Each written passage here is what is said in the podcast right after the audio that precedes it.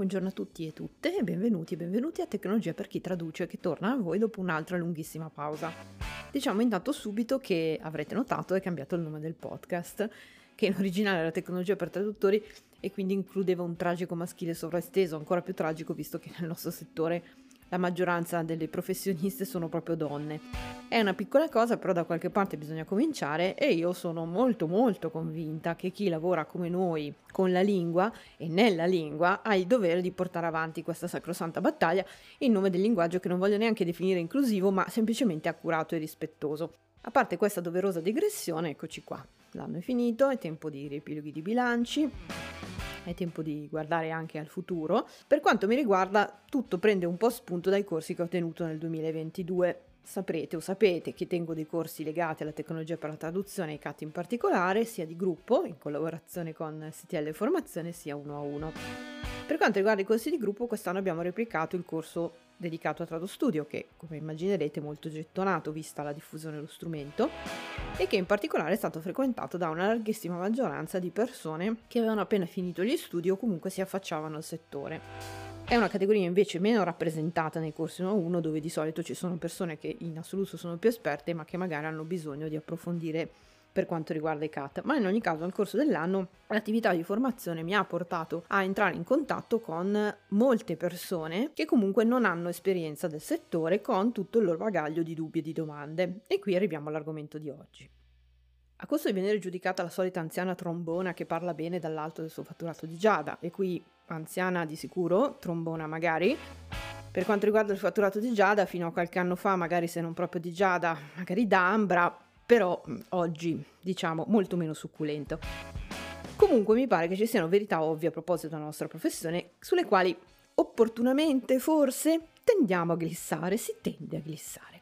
Internet è piena di gruppi, di post di blog, di post di social che rigurgitano di cliché sulla traduzione e su chi traduce, cliché che molto spesso ritroviamo anche nella formazione dedicata alla traduzione, che è un settore che non conosce rallentamento, proprio perché non conosce rallentamento il flusso di persone neofite che a questo settore si vogliono approcciare. Essendo umani e umane, tendiamo naturalmente a rifuggire quello che è difficile e a considerare poco importante o addirittura falso tutto quello che non si allinea con le nostre ambizioni, i nostri desideri, le nostre passioni, insomma tutto quello che in qualche modo non ci fa comodo. E questo ovviamente vale anche in questo contesto. Allora, non sarà il caso di dire finalmente alle persone che si avvicinano al nostro settore quello che non vogliono sentire? Primo punto. Essere linguisti, essere traduttori e traduttrici, significa svolgere un'attività imprenditoriale. Svolgere un'attività imprenditoriale significa prima di tutto investire e assumersi dei rischi. A questo proposito ho già detto tantissime volte in passato che il nostro settore è particolarmente fortunato, perché implica un investimento per avviare l'attività che è veramente ridicolo, specie rispetto ad altri. Volendo fare qualche calcolo, stiamo parlando di un computer, diciamo settecento euro, ma sto esagerando perché in realtà si può comprare un portatile decentissimo anche per molto meno. Poi se volete comprare tremila euro di MacBook Pro avete tutto il mio sostegno, però è appunto una scelta. Qualche centinaio di euro per la licenza per un C A T, la licenza di studio di MemoQ costa più o meno seicento euro, ma è impossibile pagarla a prezzo pieno perché ci sono sempre sconti anche nell'ordine di trentacinque quaranta per cento.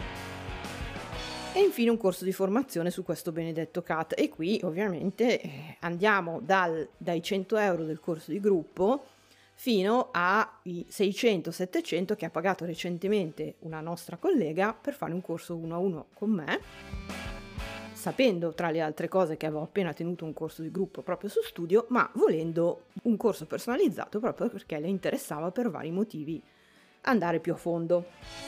Quindi non parliamo mai di cifre enormi. Volendo quindi scegliere anche l'opzione più costosa in tutti e tre i casi, parliamo di circa duemila euro. La stragrande maggioranza di chi si avvicina alla professione questi soldi non li vuole spendere. Il mantra è sempre lo stesso. Sono agli inizi, quindi non posso investire, tu cosa consigli? Che è un, una contraddizione in termini incredibile. Non vanno bene gli strumenti gratuiti finché sono agli inizi. Sicuramente tornerò da te per fare un corso quando avrò più clienti. Allora, ed è il secondo punto. I clienti si trovano e si mantengono anche, e in tanti casi soprattutto, presentandoci come professionisti e professioniste, padroni e padrone degli strumenti del mestiere e con le idee chiare sul fatto che noi questa professione la vogliamo intraprendere. A voi che fare impressione farebbe un idraulico che si presenta e vi chiede una pinza in prestito perché non ce l'ha? C'è un grosso problema, un grosso problema che non può essere ignorato. Se vogliamo essere trattati da professionisti, da professioniste, anche e soprattutto per quanto riguarda le tariffe naturalmente, questo comporta un investimento appunto in tempo, in sforzi, anche in denaro e spesso anche in tante cose che con la traduzione hanno a che fare poco o hanno a che fare in modo molto tangenziale, cosa che spesso non va d'accordo con l'idea della traduzione come una professione romantica, diciamo, un'idea che viene veicolata in tanti contesti. Vi faccio qualche esempio banale?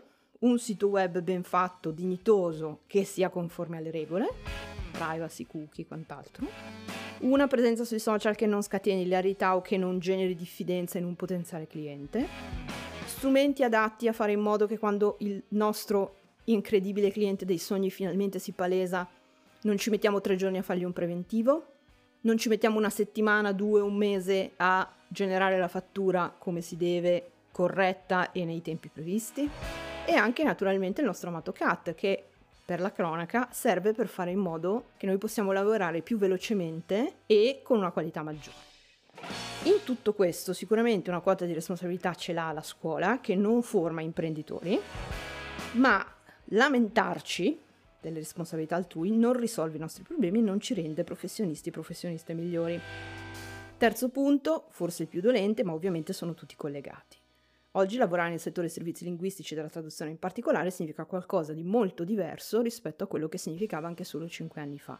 Non possiamo ignorarlo, nel dettaglio non possiamo fingere che già oggi, ma inevitabilmente sempre di più nel prossimo futuro e nel futuro anche non prossimo, la tecnologia in senso ampio avrà un ruolo importantissimo, forse preponderante nel nostro lavoro.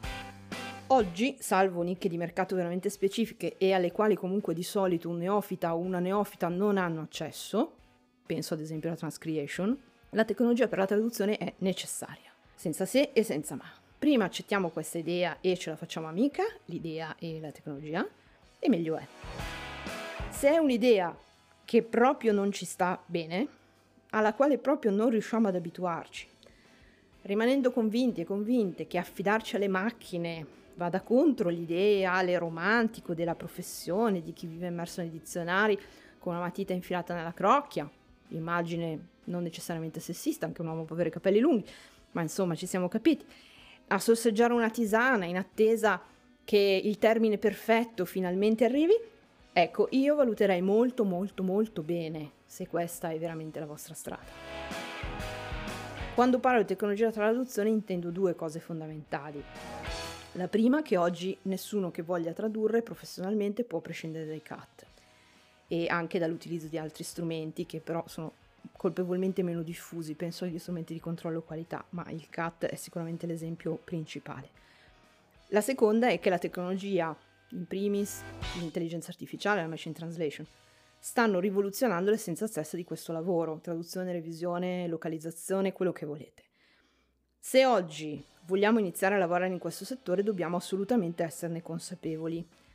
Aggiungo io che probabilmente dobbiamo esserne doppiamente consapevoli se vogliamo continuare a lavorare in questo settore. È inutile lamentarci delle macchine che ci rubano il lavoro e, se permettete, è quasi patetico scandalizzarsi sui social di questo o quell'errore commesso alla machine translation. Mettiamoci in testa che gli sfoghi vanno benissimo davanti a una cioccolata calda con un'amica e una collega, ma che da un punto di vista professionale e imprenditoriale possiamo solo prendere atto della situazione del mercato e decidere se vogliamo adeguarci o no. Il piagnisteo non serve a niente e anzi ci squalifica. Se vogliamo poi parlare dei famosi errori marchiani alla machine translation, come facevo notare qualche tempo fa su LinkedIn, l'errore non è della macchina. L'errore è di chi ha fatto male il post-editing, oppure di chi ha deciso che il post-editing non serviva proprio. Non sono le macchine a rubarci il lavoro, ma semmai, e anche qua semplifichiamo, banalizziamo quanto volete, sono altri umani che prendono le decisioni, più o meno sensate, più o meno comprensibili, più o meno condivisibili, in genere basate sul concetto di margine di profitto. Spesso siamo noi che ci rubiamo il lavoro, da soli e da sole.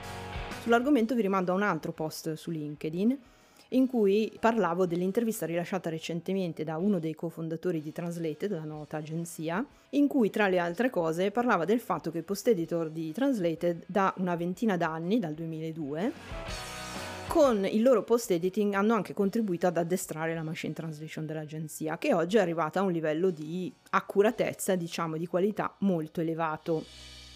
Per i dettagli vi rimando al post e all'intervista, che è comunque molto interessante, ma per fermarci al discorso di cui parlavamo qui. Questi post editor avevano chiaro quello che stavano facendo? Sono stati retribuiti per questa attività di addestramento? Penso proprio di no. Se avevano chiaro quello che stavano facendo, hanno volutamente chiuso gli occhi perché per vari motivi sarebbe stato improponibile alzare la mano e dire c'è un'attività che andrebbe retribuita a parte e quanto andrebbe retribuita. Si tratta di persone che essenzialmente hanno lavorato per rendersi superflue, dove superfluo, attenzione, non significa inutile dal punto di vista della qualità finale del risultato. Stiamo sempre facendo delle considerazioni rap- sul rapporto costi-benefici, sul margine di profitto, sul costo finale della traduzione, che sono le valutazioni che vengono fatte dai clienti e soprattutto dai grandissimi clienti come quelli di Translated e come quelli di cui Translated parlava nell'intervista, per fare solo un esempio, Airbnb. Trovate tutto questo triste ed avvilente? Mettetevi in coda insieme a tutti coloro che lavorano nel settore della produzione di contenuti, tanto per dire. Dopo però che ci siamo sfogati e ci siamo sfogate, ripeto, per piacere in ogni pubblico, prendiamo atto che la situazione è questa e decidiamo se è il caso di perseguire una carriera nel settore dei servizi linguistici, che a oggi è l'alternativa, non è solo fare qualcos'altro, ma è anche che non si voglia davvero vivere di questo lavoro, non si vuole davvero avviare un'attività imprenditoriale, eh, quante storie, addirittura l'imprenditrice. Noi vogliamo tradurre per arrotondare, vogliamo che sia un lavoretto, lo faremmo anche gratis. Quante volte mi è capitato di sentire questa frase, perché è così bello che lo farei anche gratis.